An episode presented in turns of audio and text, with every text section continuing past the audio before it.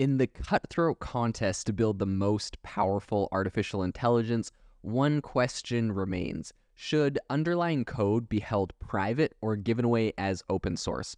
OpenAI, for instance, keeps the data of projects like ChatGPT under lock and key, obviously, and there's a lot of controversy around that, right? When OpenAI initially launched, the idea was to be an open source AI platform.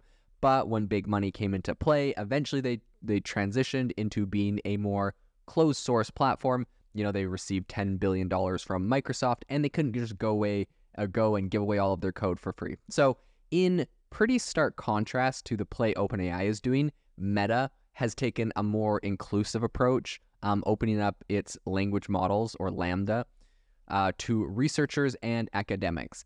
However, change is starting to happen. The Financial Times recently indicated that Meta is on the verge of launching a commercial variant of Llama, um, and that businesses will be able to use this and tweak it and tailor it to their needs. This is a big this is a big uh, piece of news because essentially up until this point, uh, Meta has been really big in the AI space. They've been releasing a lot of research, a lot of open source projects, but they haven't really released a lot of. Um, I mean, aside from the fact that they integrate AI into like their algorithms for recommendations on Facebook and Instagram and WhatsApp, they haven't really been putting a lot of um, AI tools out there that are exclusively, you know, consumer or uh, custom or you know enterprise tools.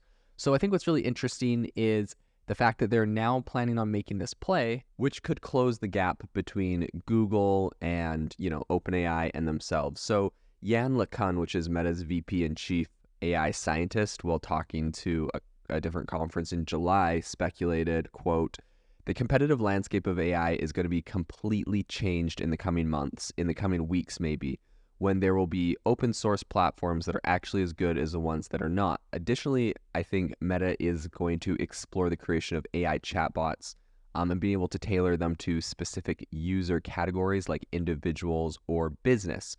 Um, I think open source models, though beneficial in many ways, do come with some, you know, drawbacks. Opening up AI to a broader populace, some would argue, could accelerate, you know, learning due to the influx of data while also identifying bugs and security issues faster. However, some people also argue that these models could, you know, risk misuse by actors with, you know, less than noble intentions, which is a scenario that raises alarm bells for many um, within and outside the tech sphere. But to be honest, I think that like inevitably, here's here's what people are concerned about is you know North Korea, um, bad actors, different hackers all around the world are going to be using these tools to do all sorts of nefarious things. You know, clone voices, do deep fake videos, um, use them to auto chat with people as you know, making like a an auto chat that is using a cloned deep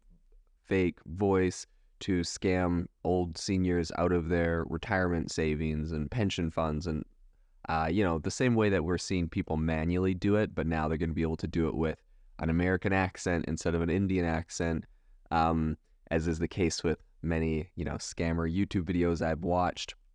So I think that it's going to be a little bit, uh, it's going to be a little bit interesting to see where this goes. But at the end of the day, um, I believe it is important to have these open source platforms um, available. I think they're going to be a big counterweight to for profit platforms like OpenAI and Google.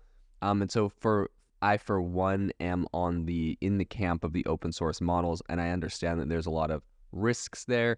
Um, but I just think that at the end of the day, it will get there, right? Bad actors eventually will be able to develop these tools, in my opinion, and state actors for sure will be able to develop these these tools. So, like if we're talking about will North Korea ever get there if it wasn't open source? I think they would. So I think that um, I think inevitably, if you open source it, you give researchers, scientists, and more uh, a, a, broader audience the ability to play with these tools and use them um, and be able to build their own defenses. Right? I think it's just as likely that if you open source one of these AI tools, you'd get way more people being able to work on the security side of it than if you had them closed sourced. And so I actually think that the security risk while it does increase, I think that there's going to be counter counterweights that are built um, by people that have access to it. So I, for one, am kind of in the camp of, of building them.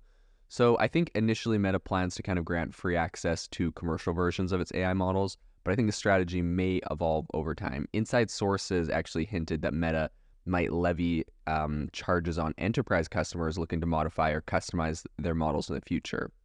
Llama, which is an acronym for Large Language Model Meta AI, is Meta's open source AI that generates text, images, and code. So since its announcement back in February, Llama has catered primarily to research and academics.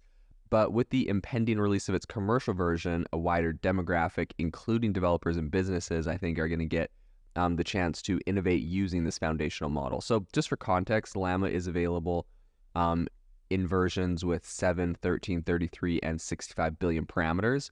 So, this is contrasts with OpenAI's GPT 5, which has 175 billion parameters, um, and then GPT 4 has around uh, 1.8 trillion parameters if the current leaks that have recently come out are correct. So, at present, I think OpenAI is gonna, getting boosted by you know the heavy backing of Microsoft. They had their ten billion dollars uh, invested there, um, and I think that they, that has marked a significant kind of you know explosion in the AI space.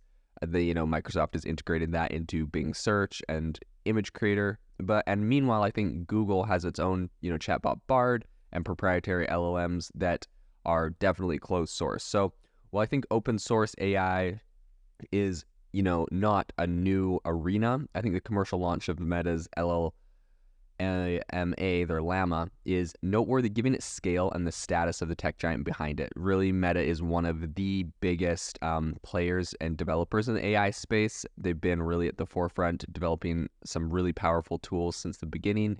Um, they've been purchasing and working on these tools for a number of years.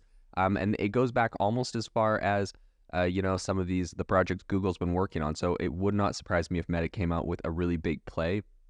I think the only difference is they weren't, their, their core business wasn't threatened in the way uh, Google's business was threatened by Microsoft's Bing integration. And so that's the only reason I think that they've taken longer to come out with a tool. I think if they were pushed to the limit in the way Google was, they would have already have come out with their commercial tool. So I think this move really puts Meta um, squarely in competition with the likes of Microsoft, OpenAI, Google, and potentially was going to fuel some really rapid advancements in the AI sector. I think it's an interesting counterpoint to the criticism faced by closed source platforms like OpenAI um, and Google. Um, and I think it's going to be interesting to kind of look at the security and transparency issues that are going to arise here. But all in all, this is going to be a really exciting and interesting space that I will be following along very interested. Thank you for listening to today's podcast episode, breaking down how AI is impacting your industry. Today's episode is sponsored by AIbox, a no code AI app builder and marketplace, which just launched a crowdfunding campaign. If you are interested in investing in a new AI startup, you can go to republic.com slash AI box. I'll leave a link in the show notes as well to learn more. The minimum investment is $150 and the maximum investment is 100,000. Until next time, have a fantastic day.